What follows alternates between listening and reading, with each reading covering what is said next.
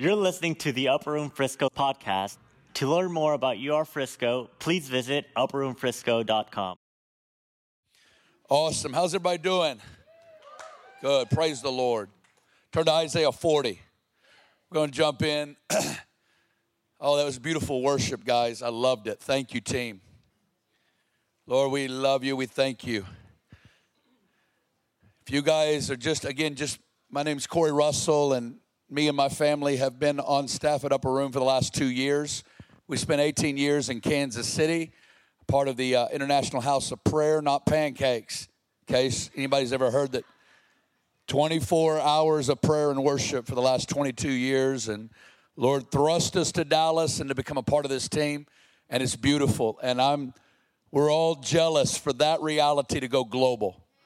God's redefining, changing the understanding and expression of Christianity, and He's putting the ministry of worship and prayer at the heart of the local church. And I think that is revolutionary, and we need corporate histories together of prayer, ministry to God, and growing together in that place of, uh, of worship and prayer. I think it's Hebrews that says, As the day approaches, don't forsake the assembling of yourselves. And I, you know, most of us will just go, yeah, that means keep going to church. Of course, yes, keep going to church. But I think I've just been praying into that verse lately, and the Lord's saying, no, you don't understand the power of corporate history in light of the coming day of the Lord. Corporate histories with a group of people going together in the place of prayer. Prayer is the most intimate thing you can do with someone, to worship with someone. You forge histories and you get to know each other by the Spirit. I love coffees, but my deepest, I love coffees on top of this, but the deepest places is when you pray with someone. So, anyway, all right. Last week, this is part two, okay, of Isaiah 40. We can really do a part 10, but we're just going to roll this thing up in two. Last week, I, I the Lord rocked my life in 1998. I'm just going to give a little bit of a review of what I did last week, and then we're going to jump into tonight. Uh, in 1998, I went to a conference in Kansas City and I heard the preacher preach out of Isaiah 40 and how God was, and because when we think of Isaiah 40, that's the famous verse that says, The voice of one crying in the wilderness, prepare the way of the Lord, which John the Baptist said, I'm Isaiah 40. And John is the prototypical forerunner that went one short step ahead of Jesus' first coming. His whole mission and ministry was to prepare the nation through a baptism of repentance to get ready for Jesus. That was his whole ministry and was to bear witness to the light and to, I mean, John spent around 20 years of preparation for six to 12 months of ministry. We're into six to 12 months of preparation for 20 years of ministry. But John prepared his whole life just to go, Lamb of God, I'll see you guys later, and faded into the background.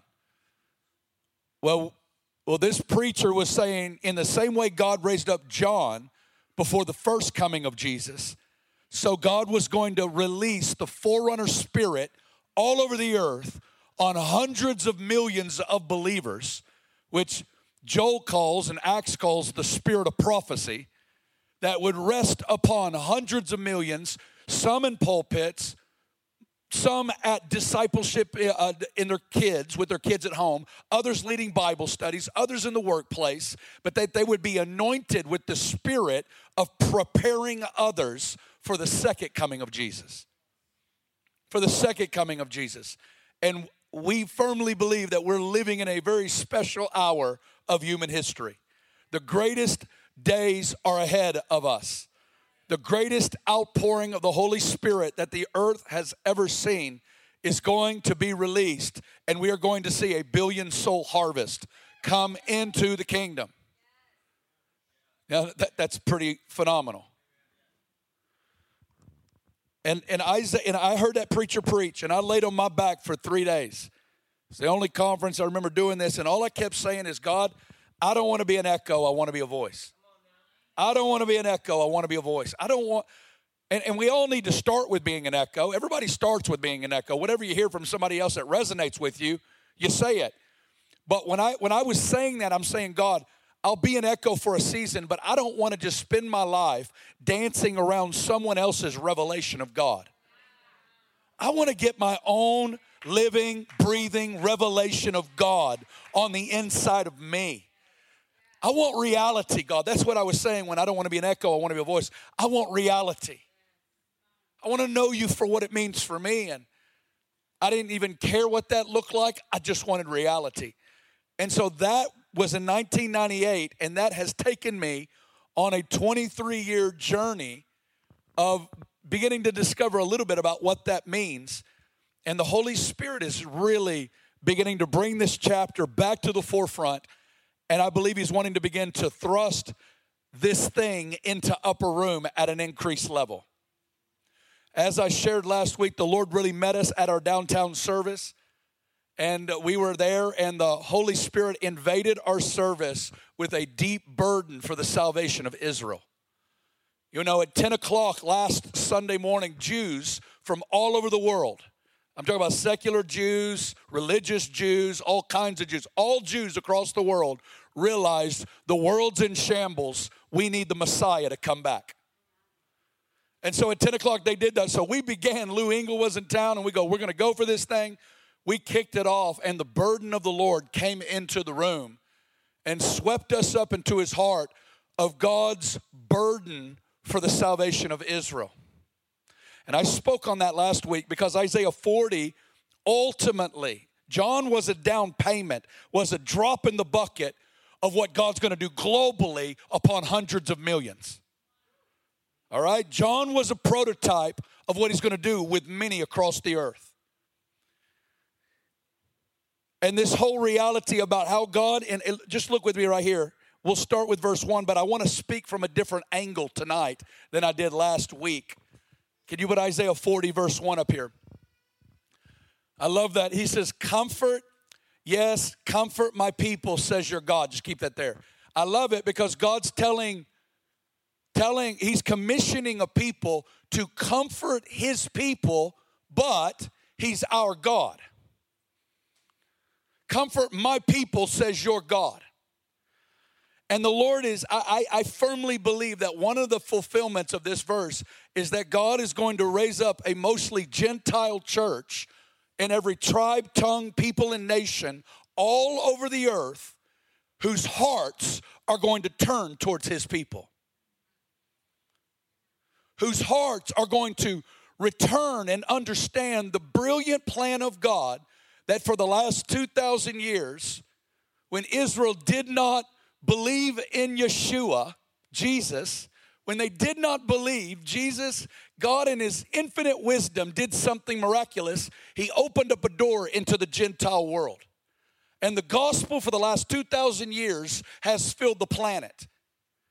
We've seen you know, the gospel touch every tribe, tongue, people, and nation. The word of God going forth and every tribe, tongue, people, and nation. And what God is doing is He's taking wild olive branches. This is what Paul says in Romans 11, and He's grafting it into this olive tree called the covenants made between God and Israel and that he says all Israel will be saved. And I believe one of the things God is wanting to do for Upper Room, he's wanting to shift our hearts to understanding our role to contend for the salvation of Israel, which is going to be found when they see their Messiah, the one they sold into slavery, who did not believe in him. They're going to find out that he is their Messiah.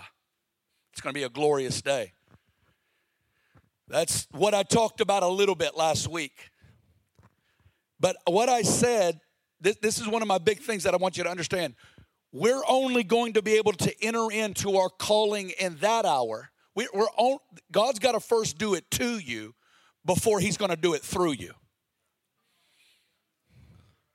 God's got to first do it to you before He's going to do it through you. And the fullness of Isaiah 40, and I'm just going to say it and then I'm going to speak it to you, is at that last moment before Jesus returns. That last, those last years leading up to the return of Jesus, when Israel's back is against the wall, and there's a demonized man on the earth who is bent on her annihilation and her destruction. And it's in the middle of that hour that a shattered people who have lost connection to the promises of God and who feel abandoned and who feel that their prayers weren't answered and they don't know where God is at, that God's going to raise up a message of comfort and God's going to raise up a people of comfort in that hour. Isaiah 40 is God's message. Hear this to shattered people, shattered and broken people who have lost connection to the promises of God. It's how God comforts the human heart. How does God comfort our hearts when circumstances have gotten us down? When years like 2020 and beyond have gotten us down, shakings in finances, shaking in, in uh, sickness, shaking unexpected, all kinds of things. How does God comfort the human heart when circumstances are all around us? And Isaiah 40 gives us a clear picture of what stabilizes the human heart. Where do you go when you feel surrounded on every side? Where do you go? And the Lord is commissioning a people saying, I want you to comfort my people. I think it's Romans 15 that says this with the comfort you've received, comfort others. It might be Second Corinthians 1. The comfort you've received, comfort others. But you've got to first let Him do it to you before He does it through you. Are you with me? I like to be talked to. You can throw things, pun a baby, anything you need to do.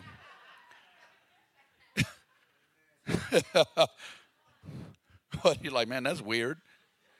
We always joke around about that. I got Fred in the back. Oh, Smith Wigglesworth, the old healing evangelist, there was some story where he took a limbless baby and he was very aggressive in his style. Sometimes he would because they like if people had cancers or something, he'd just punch people in the stomach. And, they, and he was punching the devil, is what he'd do. He's very aggressive in his approach. But he punted a limbless baby, and story says that when the baby hit the ground, the limb shot out. I just say I'm going to punt a baby because I'm so excited and I don't know what else to do. I'm never going to touch anybody's baby, man, but uh, anyway, touches Jesus. Anyway, um, comfort my people. That go, go ahead and go to the next verse. I love this. Speak comfort to Jerusalem. That word literally means speak to the heart. Speak to the heart. I want to give you one of my favorite phrases from an old preacher, Leonard Ravenhill. He says, A message born in the head only reaches the head. But a message born in the heart reaches the heart. God's got to first do it to you before He can do it through you. You've got to allow Him to address the fearful, anxious places in your soul and stabilize you there. And with the comfort you've received from Him there, will equip you and commission you to bring it to broken people in your sphere, in your world, and ultimately in this hour. Is that communicating? Jeremiah 3 said it this way I'm going to give you shepherds according to my own heart who will feed you. They're going to feed you with knowledge and understanding of me. I don't know about you, but we need more than Bibles, Bible verses and bumper stickers. We need more than t shirts and bumper stickers. We need people who have forged and gone into the seminary called his heart, who have been forged in the seminary of his heart and have discovered God at midnight, discovered God through wrestling by pacing in your living room and crying out to God, saying, God, I gotta find you. There are midnight wrestles that you got to work your way through. You don't get that out of McDonald's drive through. You don't get that convenience. That's the stuff I'm talking about, and where God stabilizes your heart, saying, Comfort, comfort, and God brings comfort. Holy Spirit's name is the Comforter. And God wants to anoint a generation that can bring that power to people. Feeding people, not just on bumper stickers and not just on buzzwords, but on reality. We're all fed. I mean, it's the power of brokenness. We're all fed forever on the broken body of Jesus. That's how he feeds others or broken servants that go through broken times and meet God in powerful ways. Hallelujah. He says, I want you to tell Jerusalem in that hour, it's over. He's coming. Your Redeemer's coming. Breakthroughs around the corner. Breakthroughs around the corner. That's the point of Isaiah 40. Breakthroughs coming. Hold on. Don't give up. Hold on and don't give up. Every word that he said is going to come to pass. We see in verse 3 a voice of one crying in the wilderness Prepare the way of the Lord, make straight in the desert a highway for our God. Look at that word prepare. Everybody say prepare.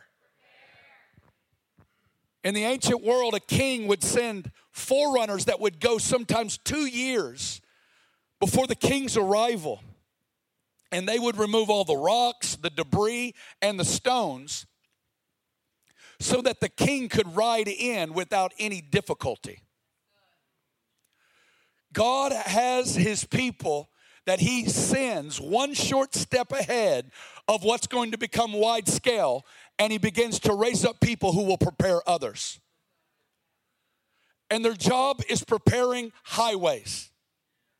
Preparing highways for God. Look at verse 4. Look at this. This we all know these verses. Every valley shall be exalted, every mountain and hill brought low, crooked places made straight, rough places smooth. Keep that up there. There's going to be a real highway in the Middle East coming when Jesus returns. That's a whole nother subject for another day. Okay, that's a whole reality that's spoken of a lot in the Word of God, actually. About a highway in the desert and a highway between Egypt and Assyria and Israel in that day. But God wants to release this at the same time. God wants to build highways on the inside of our hearts. God wants to release a season of preparation on the inside of you, and He wants to raise up the valleys of shame, condemnation, guilt, self hatred, and He wants to release such a revelation of the love of God, of the mercy of God, of the tenderness of God, of the power of God that raises up and that you get so lost in the love of God, you get delivered from self hatred. You get so rooted in the pursuit of God, you get delivered from the constant condemnation and accusation you live in. He wants to raise up valleys in your soul. You don't get it done by working harder, you get it by, by receiving the love of God. The second reality are mountains and hills brought low. God wants to bring the areas of pride, arrogance, self sufficiency down in your life. He wants to deliver you from doing Christianity in your own strength, your own wisdom, and your own resources. He wants to make crooked places straight on the inside of you. The crooked views of God that see Him as harsh, disconnected, evil, manipulative, and lying. And He wants to make crooked places straight on the inside of you. And He wants to make the rough places smooth. Religiosity to tender affection with the bridegroom God. Verse 5 The glory of the Lord shall be revealed, and all flesh shall see it together. Hallelujah. Look at verse 6. The voice said, Cry out. He said, What shall I cry? Here is the revelation that's going to change your life. All flesh is grass, all its loveliness is like the flower of the field. Keep going. The grass withers and the flower fades because the breath of the Lord blows upon it. Keep going. Verse 8. The grass withers and the flower fades. Look at this. But the word of our God stands forever. There's two realities that I want to pull from this verse. Number one, the revelation of eternity has to get back into the church. The revelation of eternity needs to touch the church again because that's what makes us peculiar. That's what makes us a separated people from all the peoples everywhere else. That makes us more than a social club, is a deep revelation that all flesh is grass, that the great Instagram likes and opinions of today are fleeting. The noise that fills our television, uh, uh, our televisions and our iPhones and our iPads and our computers are all going to, going to be gone in a second. All flesh is grass. He says, all its loveliness is like the flower of the field, which means it's fleeting. That's what makes Christians separate. That's the power of eternal life. When it touches you, you get delivered from the fleeting and from the vanity and from the passing pleasures and the passing beauty of a fallen world. And you fall in love with the eternal God who's doing something on a bigger scale than you could ever imagine. And what he's saying in that context is ultimately, all those nations, all those armies, all those demons that are against you, they're grass. This is God flexing. It's grass, and they're about to be mowed down. I love it. You've got to feel this in your bones when eternity. Some of us can't see above our circumstances we get lost in what's all around us, and there's a revelation of eternity saying there's something bigger going on. And look at how it ends. But the word of our God stands forever.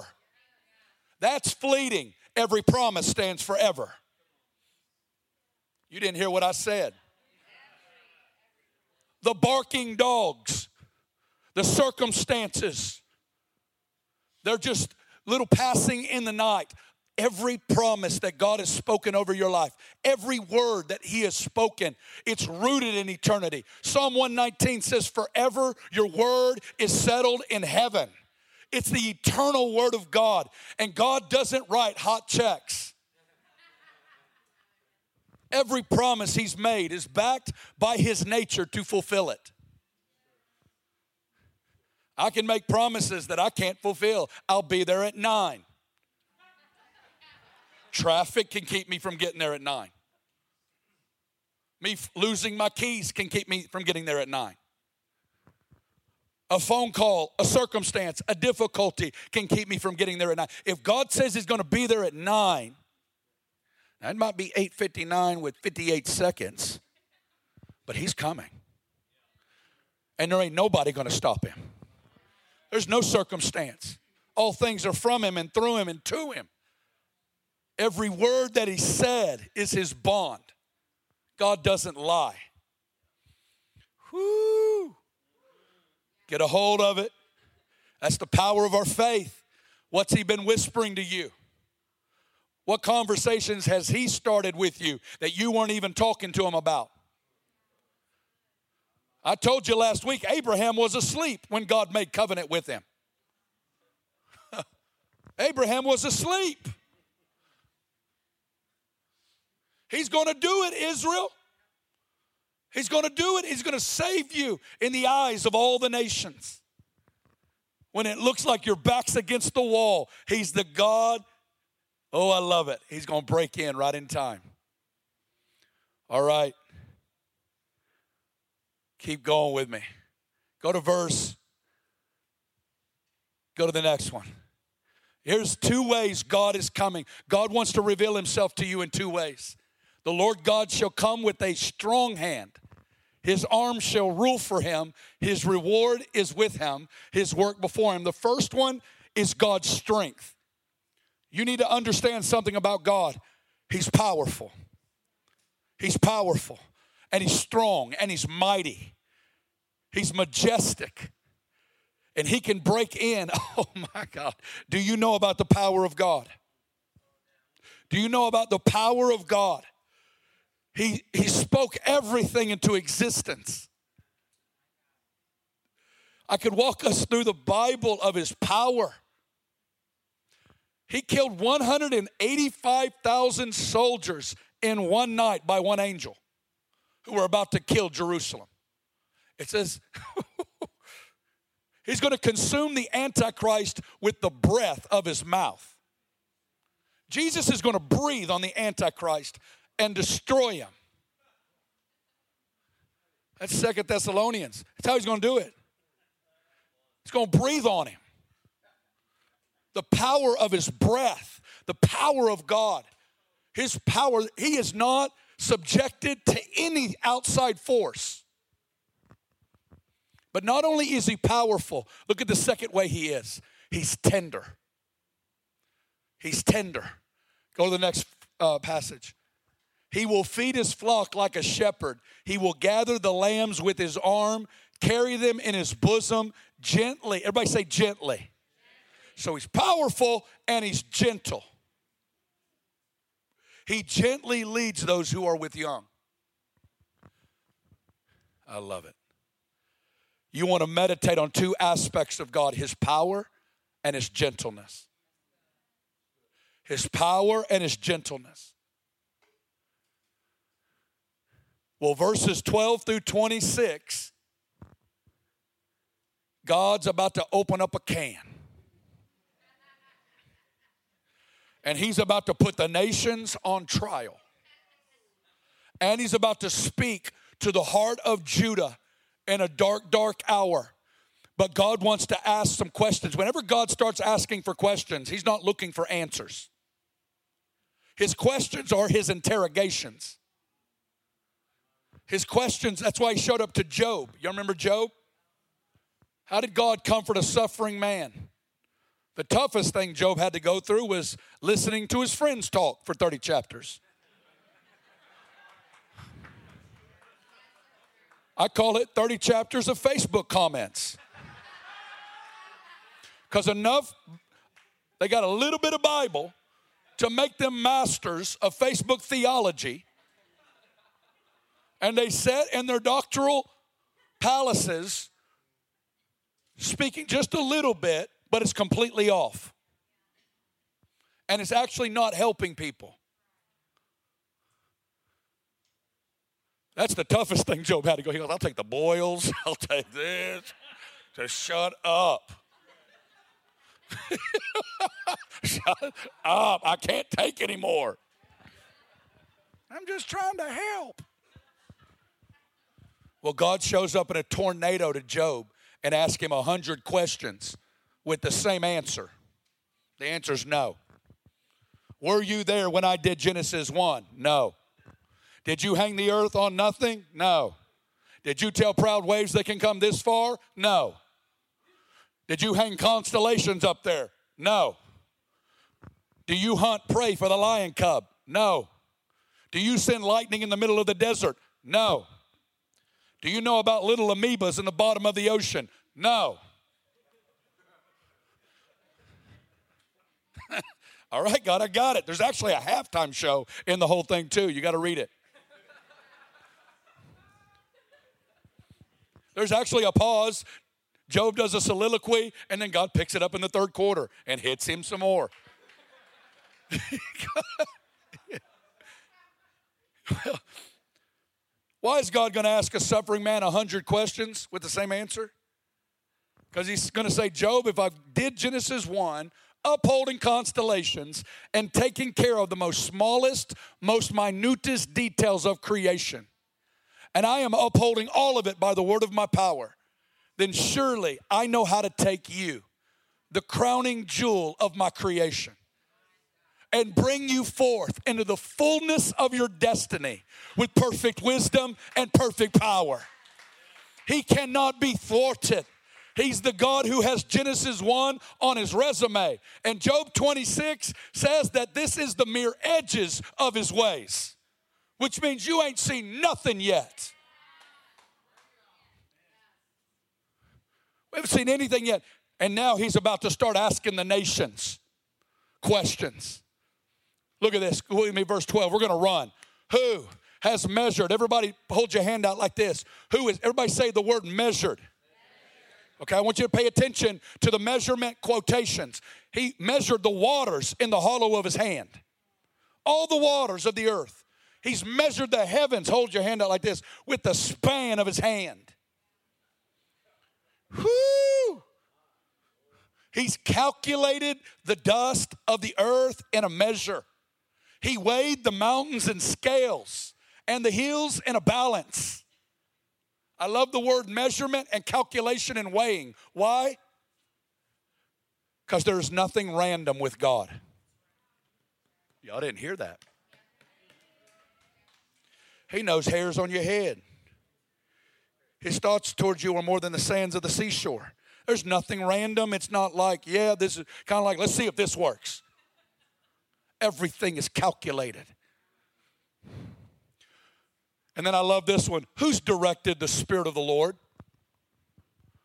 Or as his counselor has taught him. Who has taught God?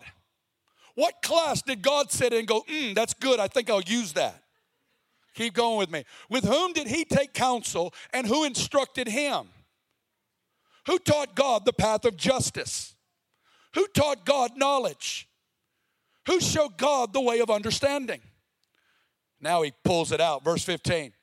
The nations are as a drop in a bucket, they are counted as the small dust on the scales. He lifts up the islands as a very little thing, and he goes through Lebanon. Verse 16, go to verse 17. 18. I love this. Here's the core question To whom then will you liken God? Or what likeness will you compare to him? Go with me. Go through 19. Go through 20. Go through 21. Have you ever heard this one before, friend? Have you not known? Have you not heard? Has it not been told you from the beginning? Have you not understood from the foundations of the earth?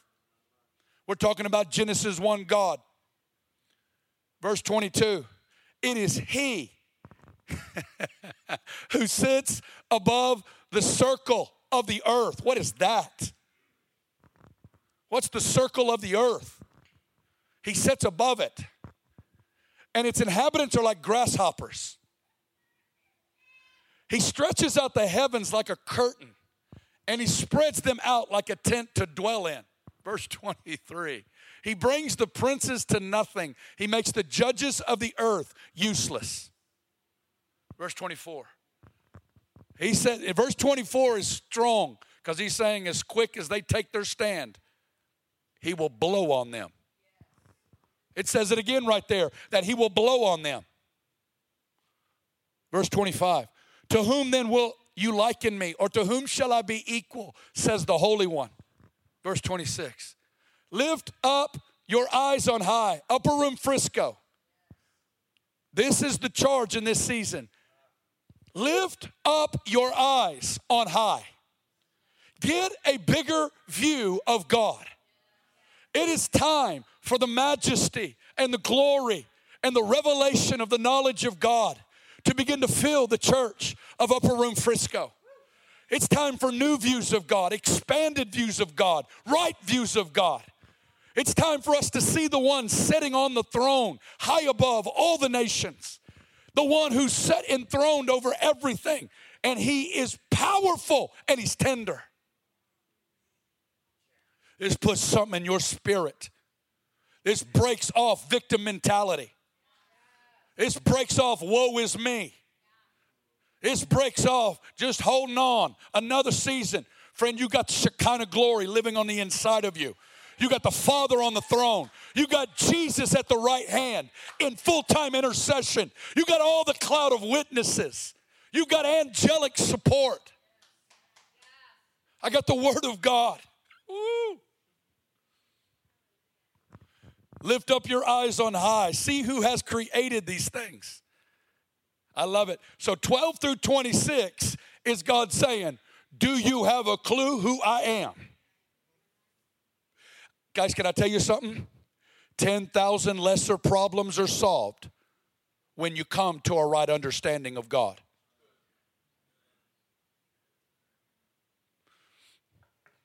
And now he's ad- going to address the real core fear of the human heart. Verse 27. He's going to address two lies that everyone knows and has understood and felt at different times.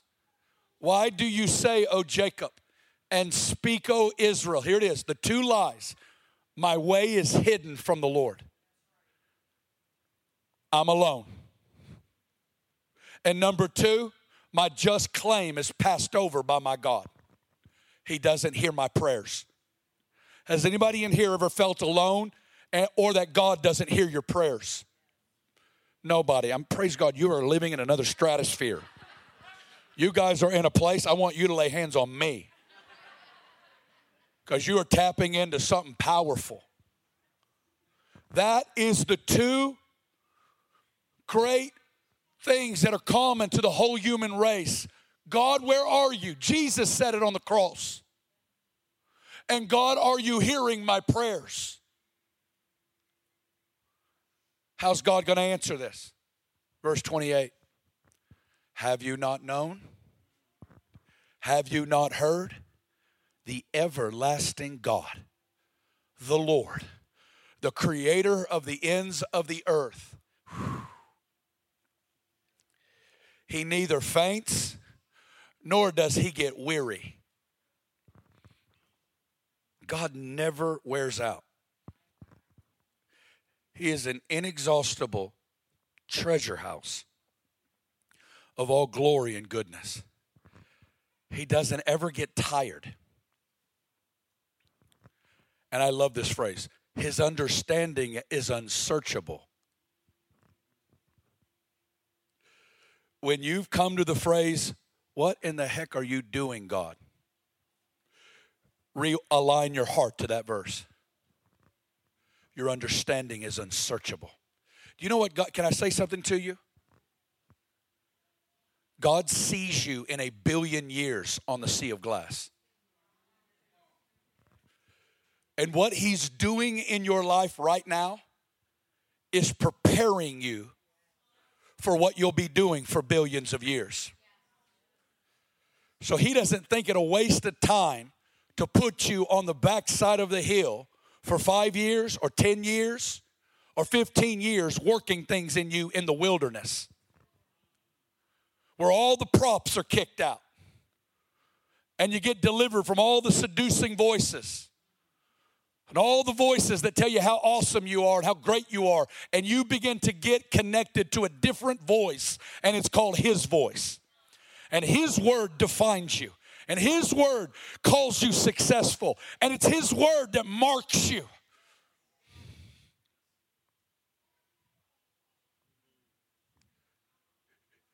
Where does God take the verse 12 through 26? All that power. Guess who qualifies for that stimulus check? Look at verse 20. Here it is. There it is. There it is. Oh, let somebody get a hold of this verse. Where does God give his power?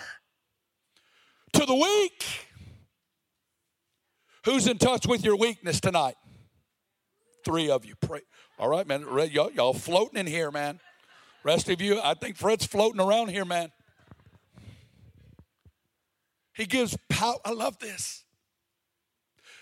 All other gods, they hide their power for the ones who qualify for it. Not our God.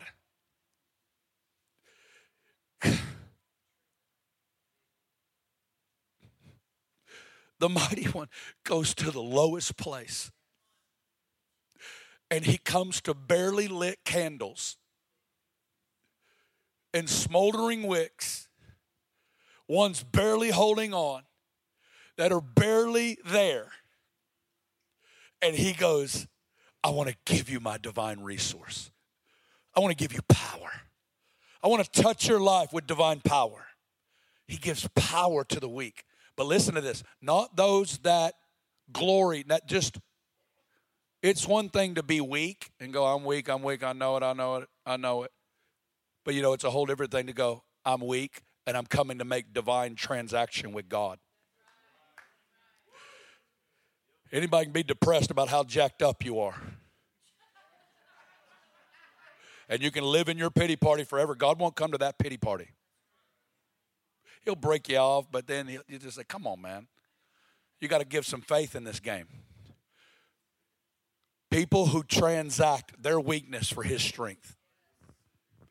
To those, look at this, who have no might, he increases strength. God increases something that doesn't exist. Verse 30 I want you to know that the days we're moving into is not going to be about human power or youthful power our youthful zeal. There comes a time in everyone's journey in God to where it's about your commitment to keep up with God into you living out of the overflow of His commitment to you. Has anybody hit that wall before? If you haven't, you, you haven't been walking with Him long enough. But it'll, there's going to come a wall, and it's the greatest wall in the world, and it's where you get delivered from you, and it's about your and it's about your pursuit of God into you living out of the overflow of His pursuit of you. The youths shall faint and be weary.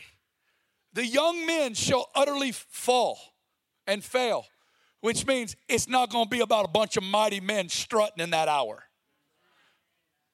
Christianity is not about mighty, strong people who got it all together. It's about who can get tapped in to the treasure house as quick as possible. Who can move into transaction with God. The youth shall faint be weary, young men shall utterly fall. Here we go. Anybody ever heard this verse? But those who wait on the Lord shall renew their strength. They shall mount up. My goodness Supernatural. Supernatural. Mount up with wings like eagles. Yeah, that's what I'm saying. Come on, honey. They shall run and not be weary. They shall walk and not faint. That's where I want to live. But look at this reality waiting on the Lord. I wanted to spend the last five minutes Waiting on the Lord is the occupation of the forerunner.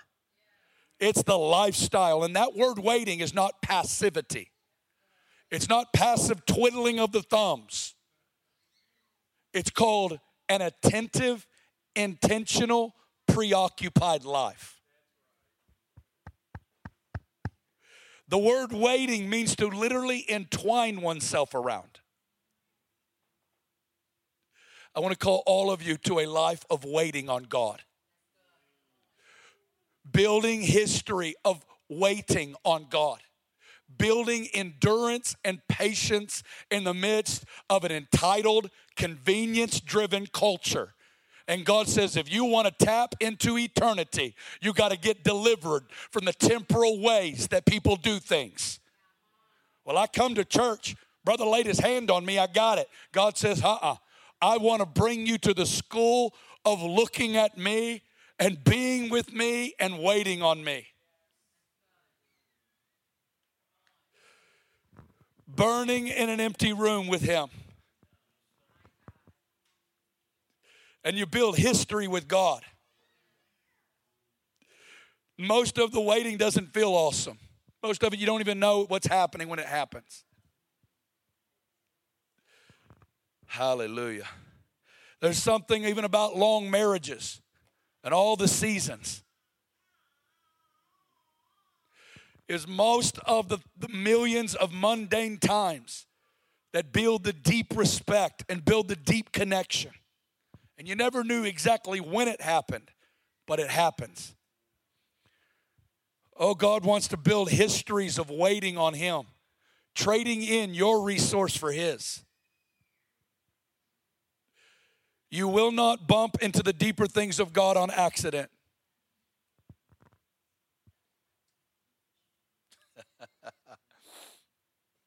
Waiting on the Lord, renewing strength, mounting up, running and not being weary, walking and not fainting. Thank you, God. Isn't Isaiah 40 awesome? God wants to come and stabilize your hearts tonight. He wants to speak comfort to your heart. He's got to do it to you before he does it through you. My question is will you let him do it to you? Is it okay? Can you make yourself vulnerable? Let's stand.